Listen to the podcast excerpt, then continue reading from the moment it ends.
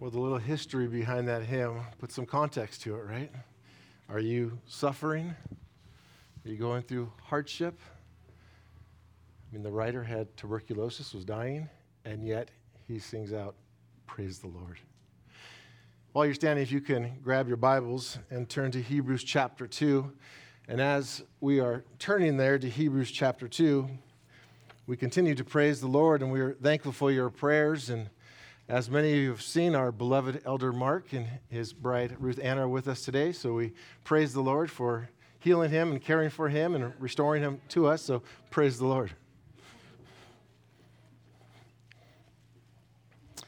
Hebrews chapter 2, beginning in verse 1, the Word of God reads Therefore, we must pay much closer attention to what we have heard lest we drift away from it. For since the message declared by angels proved to be reliable, and every transgression or disobedience received a just retribution, how shall we escape if we neglect such a great salvation? It was declared at first by the Lord, and it was attested to us by those who heard while God also bore witness by signs and wonders and various miracles and by gifts of the Holy Spirit distributed according to his will. Here ends the reading of God's holy, infallible, inerrant word. Let's pray together. Father, we ask that you would open our hearts to pay attention to your word, that you would redirect us by your love that you would draw us by your grace, and that you would teach us, O Lord, by your Spirit. May your will be done in the going forth of your word this morning. And it is in your Son's holy name that we pray. Amen. Please be seated, beloved.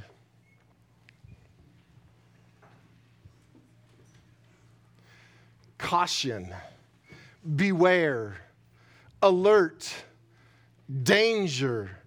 Warnings are meant to prevent harm. Some of you think, well, yeah, they're also meant to prevent lawsuits as well. Kind of like on the coffee cup that says caution, contents are hot.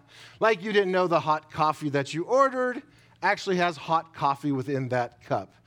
But in general, warnings are meant to prevent harm. They are things that we are grateful for, we are thankful for warnings. Things like driving your car and being oblivious to how much gas you have in that car, you are thankful when that warning light comes on and says that you are nearing empty. I mean, we're thankful for smoke alarms in our house that would warn us of a potential fire. And as a big man, I am thankful for the warnings of a weight restriction when going to a zip line park. You could think of the dangers there. We can go on and on about various warnings, but the most valuable warnings, the most important warnings, have to do with eternal matters. This morning, we're going to study our, the first warning passage that we find in the book of Hebrews. The title of this morning's sermon is Pay Close Attention. For those of you that are note takers and you like to write down the points and the titles of the points, point number one pay close attention. And that's it. Pay close attention. We start in Hebrews chapter 2, as we just read, but everything that he says in Hebrews chapter 2 is based upon his argument in Hebrews chapter 1. And right out of the gate, the author of Hebrews begins to argue about the supremacy of Christ. He speaks of Christ being the prophet, the priest, and the king, that as prophet, he is God's true messenger and he reveals God to us. And as priest, he offers himself for our sins and he cleanses us. And as king, he is reigning now in heaven and he rules over us as sovereign Lord.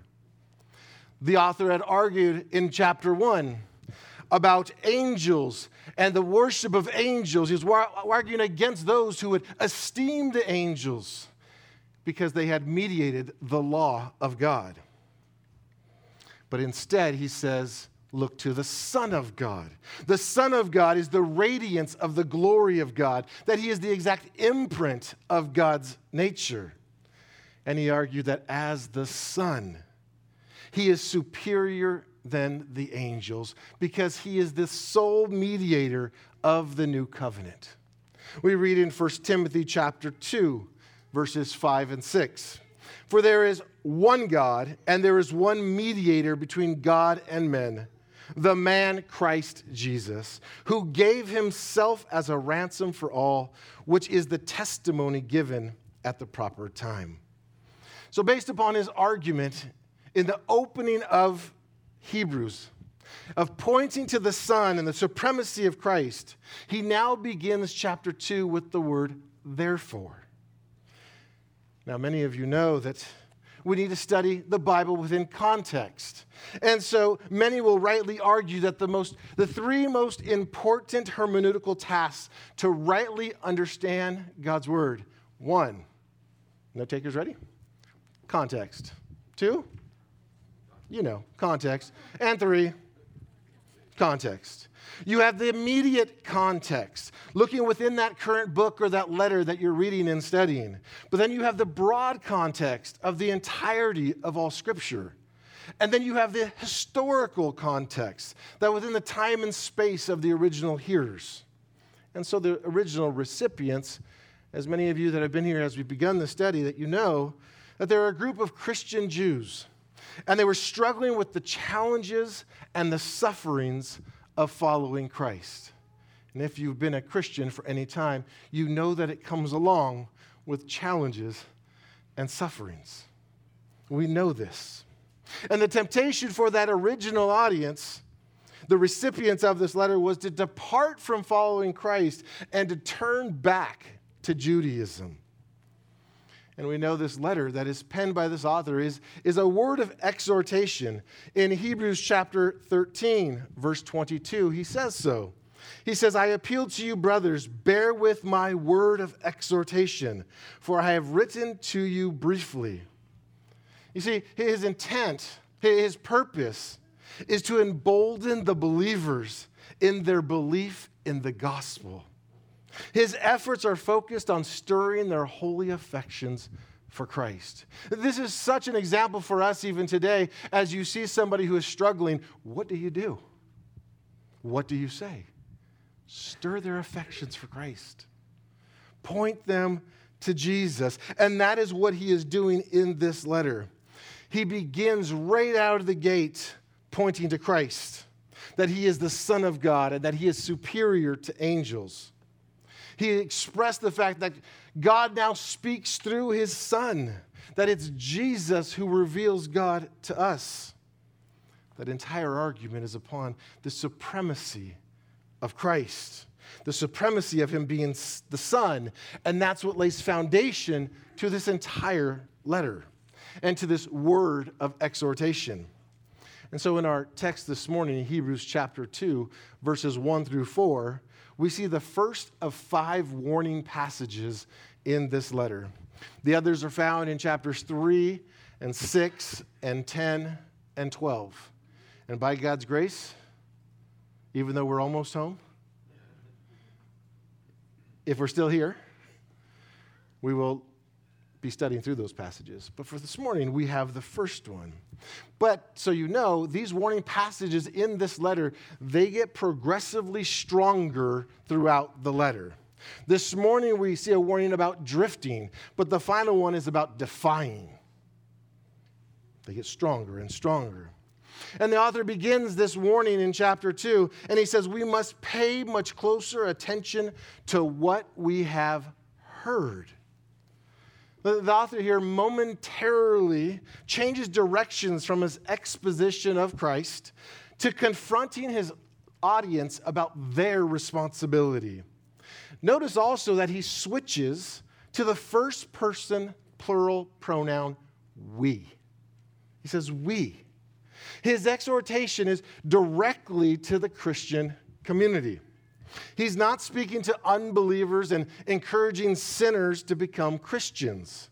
He is speaking to believers, and he's exhorting them to pay attention to the great salvation that they have received from the Lord.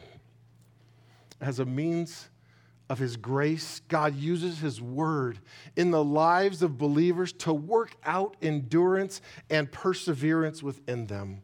And this is what He's doing with the author of Hebrews. He's helping them to endure through His word. So look again at verse 1 of chapter 2. We see we must pay much closer attention to what we have heard. We know that the Son took on flesh and he dwelt among us. And when he came and walked the earth, he preached the gospel. Mark chapter 1, verse 15 said, Jesus says this The time is fulfilled and the kingdom of God is at hand. Repent and believe the gospel. Again, we read in Matthew chapter 9, verse 35 we read that Jesus went throughout all the cities and villages, teaching in their synagogues and proclaiming the gospel of the kingdom and healing every disease and every affliction. Now, keep this in mind this morning as we study this text that Jesus came preaching the gospel. And looking back at your Bible, starting at the latter half of verse 3 and into verse 4, the author of Hebrews writes, it was declared at first by the Lord, and it was attested to us by those who heard. While God also bore witness by signs and wonders and various miracles and by gifts of the Holy Spirit distributed according to his will. Again, the gospel was first declared by our Lord. The author again points back to the very opening of his letter as he speaks of Jesus speaking. As he opened his letter, if you look back maybe a page in your Bible, Hebrews chapter 1, verse 1, long ago at many times and in many ways, God spoke to our fathers by the prophets, but in these last days, he has spoken to us by his Son. The gospel was first delivered by Jesus. And to the author, and to the original audience of Hebrews, they did not hear it from the mouth of Jesus. The gospel was confirmed to them to be true by those who did hear it directly from the mouth of Jesus. And we see that the apostles, they also attested to what Jesus said and passed it along faith to faith through the succeeding generation but to give even greater assurance to the validity of the original witnesses. God testified to the truth of the gospel by signs, wonders, and miracles. God had not simply spoken a word of confirmation. He acted in these signs, wonders, and miracles to give testimony to the gospel's validity. Not only did they receive the word from the Son of God, but that word was confirmed by the apostolic miracles. This phrase, signs and miracles, is found 11 times in the New Testament. In our text, it refers to the miracles that testified to the word and gave confirmation that it was true.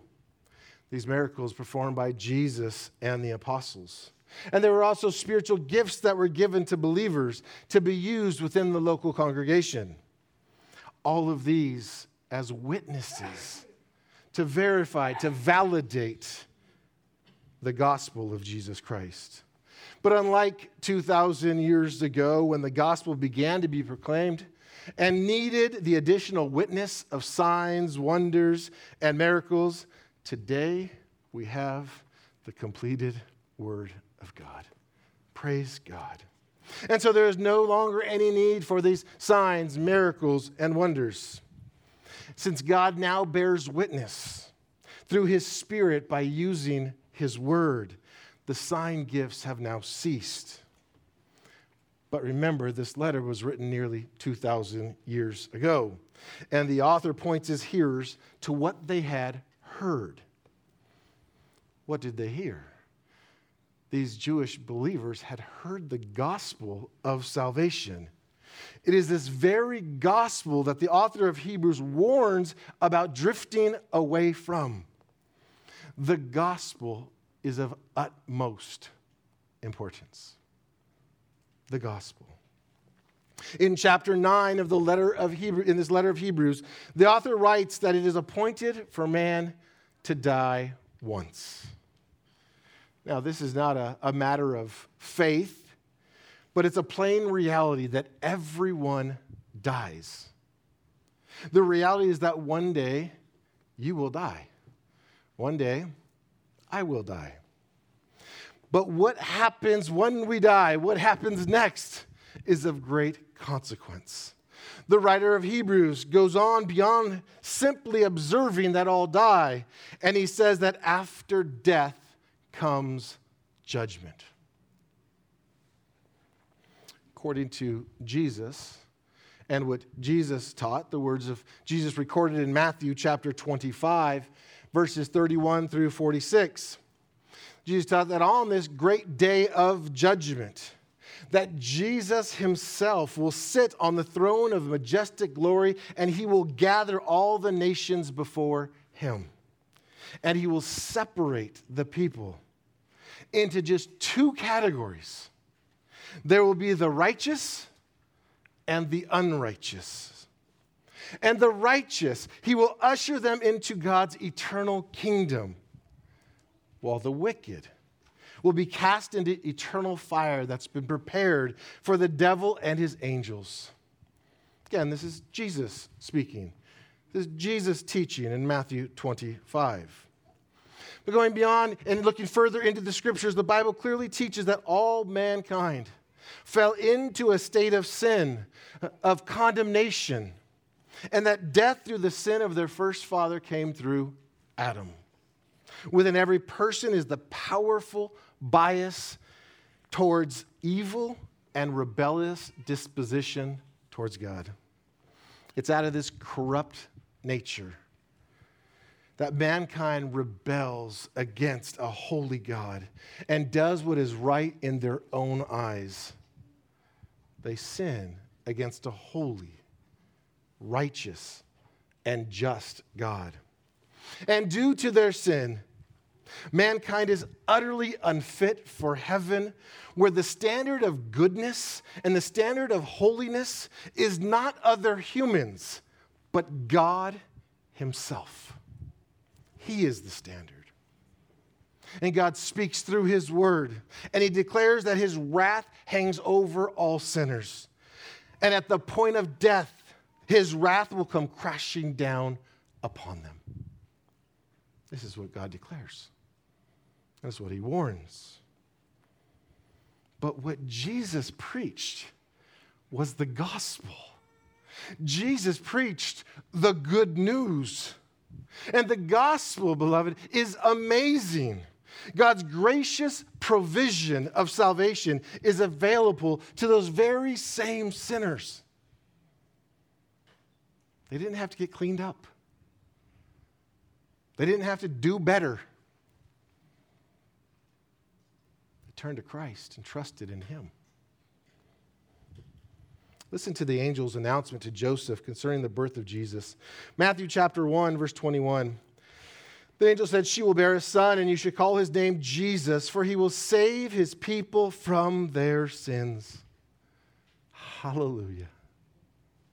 God's saving mercy centers on the person of the incarnate Son of God, the God man, Jesus Christ. Listen to what Jesus said. Or, excuse me, listen to what Jesus did on behalf of sinners who trust him. He lived a perfect life under God's law on their behalf. He died a cruel death on the cross, receiving in that death the outpoured wrath of God upon himself in their place and on their behalf. And immediately, before he dismissed his spirit and died upon that cross, he cried out one incredible word tetelestai, meaning, it is finished. In crying out tetelestai, Jesus was declaring that everything necessary to provide a righteous forgiveness and a just pardon for sinners had been accomplished in his perfect life of obedience and his substitutionary death for sinners. And three days later, he rose from the grave to validate his claims that he had accomplished redemption for his people. So every person that repents and believes in the Lord Jesus Christ enjoys the blessings of this amazing salvation. Those who have repented have turned away from rebelling against God and towards obeying God. In believing on the Lord Jesus Christ, they have forsaken all hope and confidence in anything they have done or have not done to try to make themselves right in God's sight. In believing, they cast themselves upon Jesus Christ and his finished work of salvation. It is upon genuine repentance and belief that they are now clothed in his righteousness and will stand as righteous before God on Judgment Day, and they will be ushered into God's eternal kingdom. The impending judgment of being cast into hell is now gone. They are now Christ's forevermore, never to be forsaken by God. This is the gospel. That Jesus alone is Savior that He alone saves people from sin's penalty, from sin's power, and ultimately from sin's presence. We're not only rescued from the eternity of hell, we are rescued from our own carnality and our worldliness now. Listen to the way A.W. Pink comments on this. A.W. Pink said, Quote, the nature of Christ's salvation is woefully misrepresented by the present day evangelist. He announces a savior from hell rather than a savior from sin. And that is why so many are fatally deceived. For there are multitudes who wish to escape the lake of fire, who have no desire to be delivered from their carnality and worldliness. End quote. But this is what the gospel of Jesus Christ does it delivers us from that worldliness. Oh, the beauty and the riches of the gospel of Jesus Christ. And if you are here this morning and you have never responded to the gospel with genuine repentance and faith, now is the time. Tomorrow is promised to no man. You're to turn to Christ now. You're to trust in his finished work now. You're to believe the gospel and wholeheartedly trust in it. The gospel. It is this gospel that I just spoke of, that the writer of Hebrews is referring to in verse 1 of chapter 2, when he writes, We must pay much closer attention to what we have heard. It's this gospel. By the way, the gospel is for believers. It's not just for unbelievers. Don't ever get in your mind that, oh, the gospel, that I wish so and so was here today to hear that. If you're a believer here, that is to stir your holy affections for Christ. That you would pay much closer attention to the gospel, that you put your mind back on the gospel. It's for believers. It reminds us that we are needy recipients of God's grace.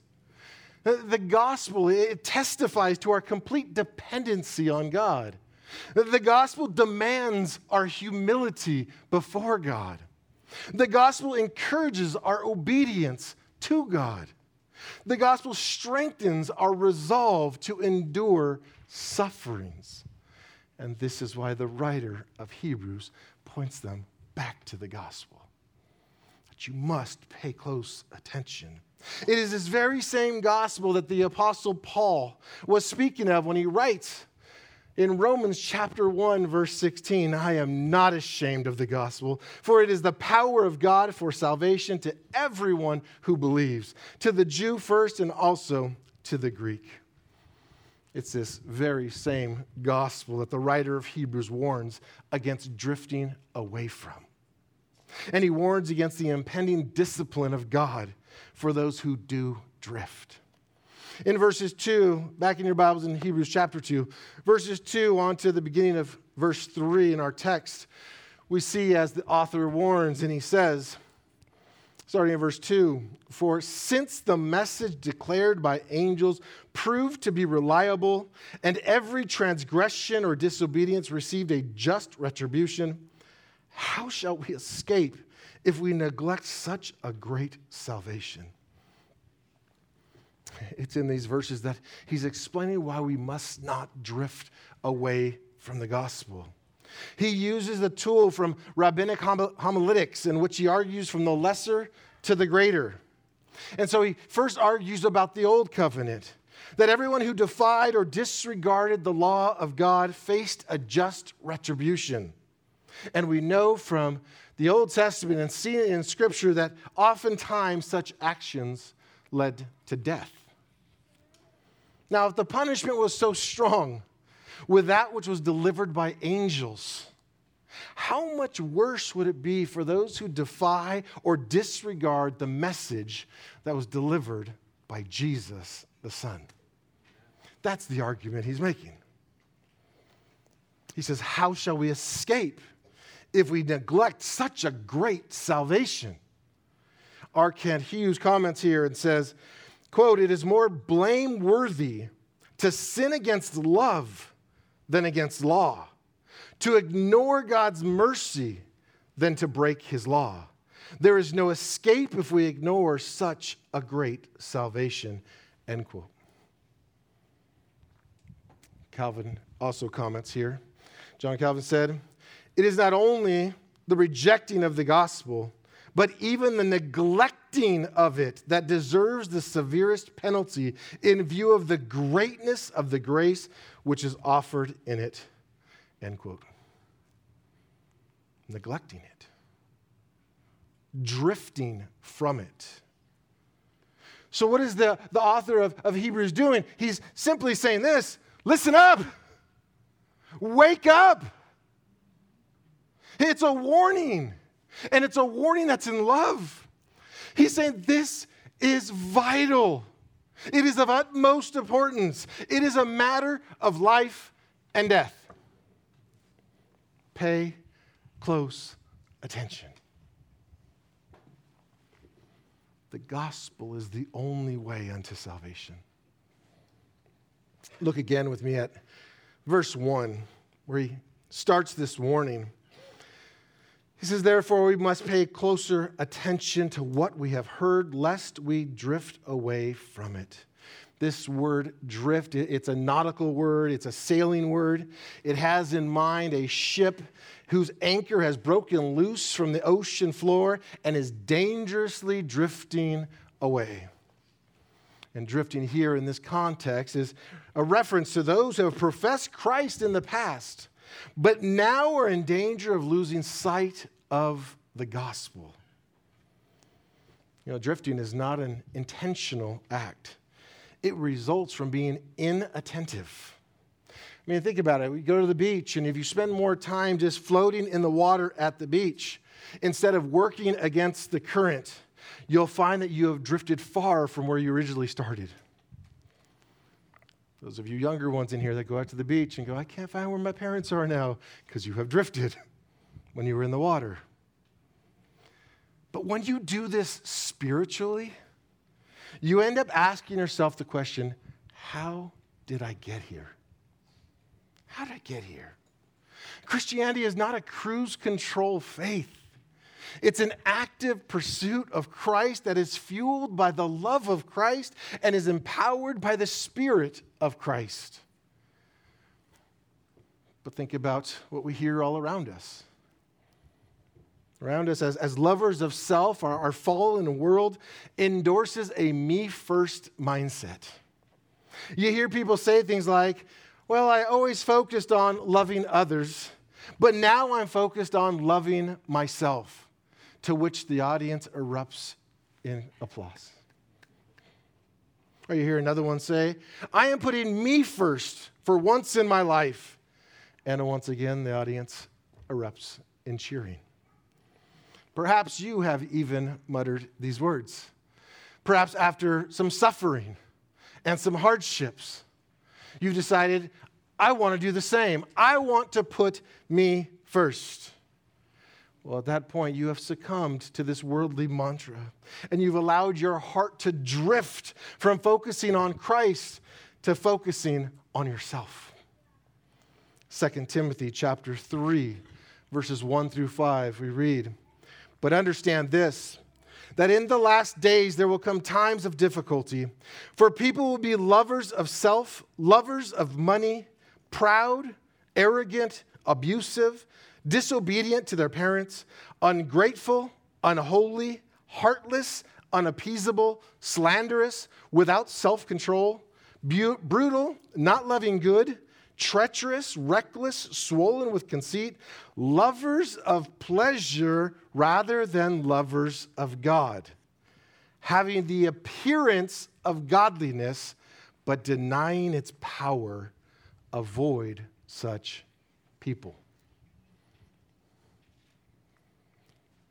Sounds like a self focus. It's all about me. And by the way, when you drift from the gospel of Jesus Christ and your focus drifts all the way to it's entirely focused on you, there is a downward spiral that ensues. Suffering in this world often leads and challenges us to keep focused upon Christ. But instead, the easy way is to focus on self to focus on our selfish feelings of how we feel in the midst of the suffering. Uh, I feel pain, or I feel hurt, or I feel unimportant. You know, the original recipients of this letter of Hebrews, they were enduring hardship. And perhaps some of you this morning are enduring hardship right now. Drifting happens slowly. It is subtle. But once your focus is on yourself instead of upon Christ, drifting begins to take place. It's because of the hardships that these the original audience they were enduring these hardships and they were trying to follow Christ but these Jewish believers were tempted. Let's let's abandon this. Let's leave the gospel. Let's let's turn back. Let's look to Judaism. Let, us look to angels. Their desire was to fix their eyes on something that would be easier for them. There wouldn't be the same challenges, the same hardships. You know, the road of the world, it's easy. Everybody's swimming that way. It's easy to go with them. But to go upstream, you need God's help. You need to cry out to Him always. And so the original hearers were tempted to look to something easier. But the issue was not Christ, it was not who he is. The issue is that they began focusing on themselves instead of Christ. Sinclair Ferguson said this quote, Yes, apostasy happens. Sometimes the catalyst is flagrant sin. The pain of conviction and repentance is refused, and the only alternative to it is wholesome rejection of Christ. But sometimes the catalyst is a thorn growing quietly in the heart, an indifference to the way of the cross, a drifting that is, if not reversed, will lead to destruction. The world around us promotes esteeming self. The Bible, our Lord Jesus, says exactly the opposite. I mean, they're not even close to maybe going the same direction. We're talking they collide head on. Let me remind you of our Lord's words in, in Luke chapter 9, verse 23. He said to the crowd, He said, If anyone would come after me, let him deny himself, pick up his cross daily, and follow me. That doesn't go in line with the world's teaching. It's a far cry from the world's approach. Deny yourself. Endure suffering, meaning bearing your cross. And follow Christ. Keep your eyes upon him. Beloved, following Christ does include enduring hardship. It's a life of denying self. It's a life of carrying a cross. By the way, a cross in context was not a chain, a, a medallion, or some kind of symbol you wore on your neck. It was a symbol of death. That as the Apostle Paul said, I die daily, that that would be our walk. That we die to our selfish ambition and our selfish pursuits moment by moment throughout the day. So, then what is the antidote for drifting? You must pay close attention to what you've heard. This is what the author says here that you must pay close attention to the gospel. This word must, he says, you must do this. It means to be under the necessity of happening. It is necessary. One has to do this. It, it's not one of the words that equates to one of the triplets of procrastination. You know, the shoulda, woulda, and coulda. This rever- word refers to something that must be done, it has to be done. We must pay closer attention to the gospel. This word he uses here to pay, it means to hold firmly, to continue to believe. In other words, he's saying it is vital for every believer to hold the gospel firmly. F. F. Bruce comments here and says, quote, the truth and teaching of the gospel must not be held lightly. There are matters of life and death and must be cherished and obeyed at all costs. The danger of d- drifting away from them and so losing them cannot be treated too gravely. End quote. Drifting. That's the warning that we have in this first warning passage in Hebrews is about drifting away from the gospel of grace and the impending discipline that comes from God as a result from it. And so let's ask ourselves some questions like, like how do we know if we are drifting? How, how can we identify in our own lives that we've begun to neglect such a great salvation? Well, Richard Owen Roberts is helpful. He proposes 20 ways, and I will not give you all 20. I'll give you a handful of them. You know you are drifting if prayer ceases to be a vital part of your life. You know you're drifting if biblical knowledge is not applied inwardly. You know you're drifting if thoughts are predominantly earthly and not heavenward. You know that you are drifting if the church service loses its delight. You know that you are drifting if sins can be committed without any violation of the conscience. You know that you are drifting if aspirations for Christ like holiness cease to dominate your life and thinking. You know that you are drifting if religious songs can be mouthed without engaging the heart. You know you're drifting if breaches of peace in the church are of no concern. You know you're drifting if personal sins are pardoned by a belief that the Lord understands. It probably gives us enough to, to use right there, but there's more. I'm going to shift from from him, I'm going to go to Horatius Bonar, the 19th century Scottish pastor and hymn writer he proposes these are four things that you need to identify in your own life and see, and if they're there, then you are drifting. Losing your first love, that the affections for Christ are dull and blunted. Secondly, he says, losing the edge of your conscience. The conscience ceases to, ceases to be sensitive and tender. It does not shrink back from sin as it used to. Thirdly, he says, callousness as to truth. That you get so familiarized with truth that it ceases to affect you, it loses its power over you. And fourthly, he says, insensibility to sin, much like Richard Owen Roberts said. That your own evils are not felt as they used to be. Sin itself is not so hated and shunned as it formerly was. As noted, drifting is often accompanied by sin. And oftentimes it begins with private sin. J.C. Ryle said, quote, men fall in private long before they fall in public, end quote. If you're not the same person in public as you are in private, you are drifting. So, what does your Christianity look like inside your home?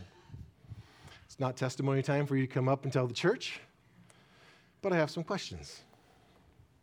Because oftentimes the home is the private space where sin will be first evident. And so to the children. to the children. Are you regularly obeying your parents? Are you demonstrating love to your siblings? Are you hiding things from your parents? Because the warning is beware from drifting. To those who are married, what does your marriage look like inside of your home? Is Christ being honored? Are you humbly serving one another?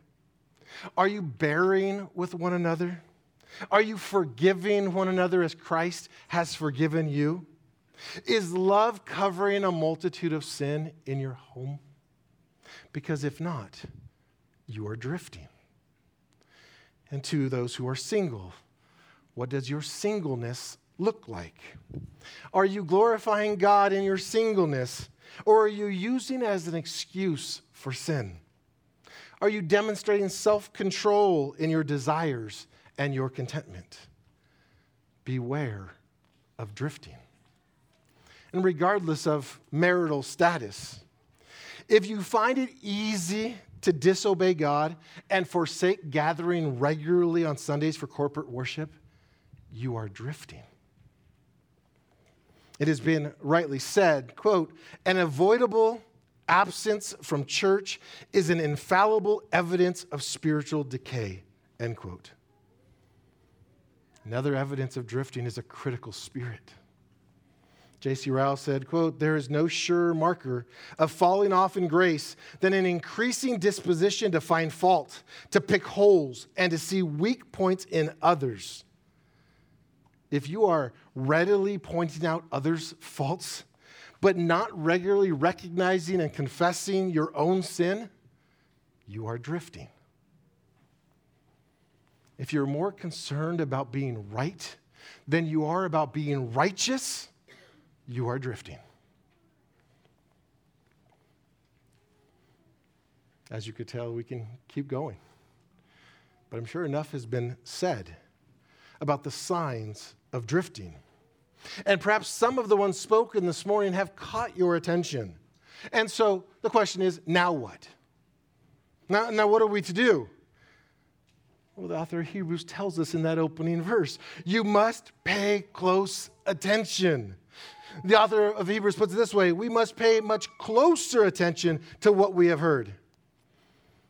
Paying careful attention to the gospel is the divinely prescribed antidote to, to drifting. And so, what does that mean and what does that look like? It means that, beloved, you must focus on the greatness of Christ. It means that you need to continue to marvel at the atonement. It means that you must preach the gospel to yourself. Look, if the gospel is before you, sin is behind you.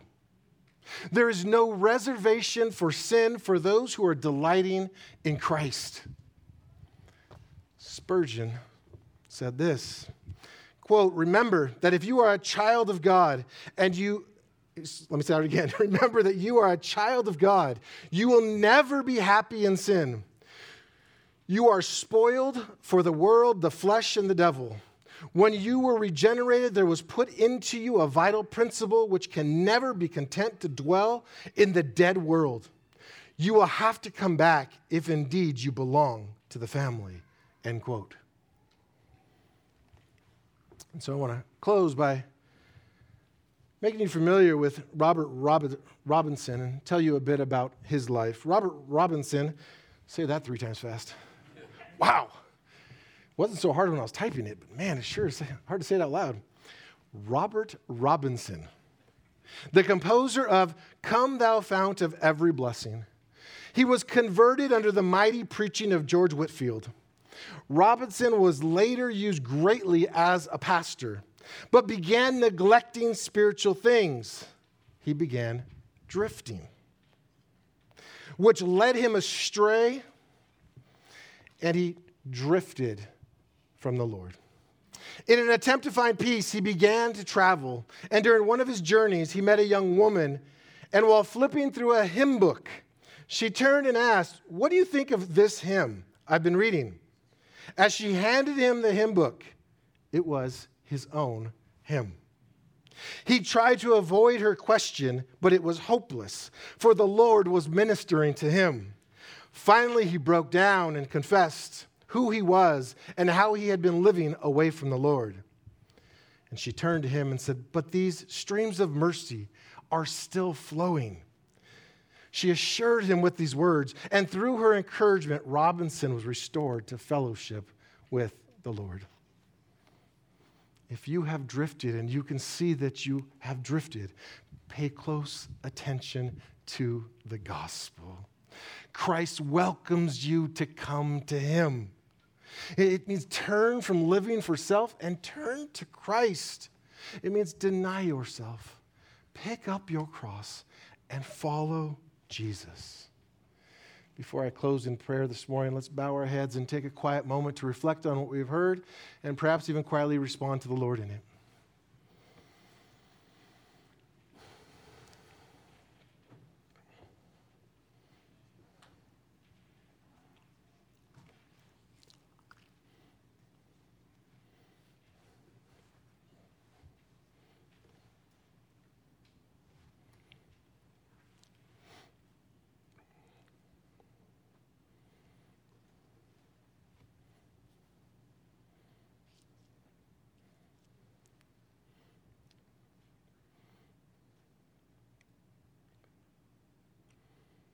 Oh, Father, thank you for the glorious gospel. Thank you for your word that speaks to us today. Thank you for graciously giving us warnings to fuel our endurance in following Christ. I pray for each of us here this morning that we would run to Christ, that we would turn from all selfish ambition and humble ourselves before our Lord and Savior. Thank you that He is gentle and lowly and that He delights when we turn to Him. Help us, O oh God, to pay close attention to the gospel, to preach it to ourselves daily, that we might always walk worthy of the cross of Christ. It's in His matchless name that we pray. Amen.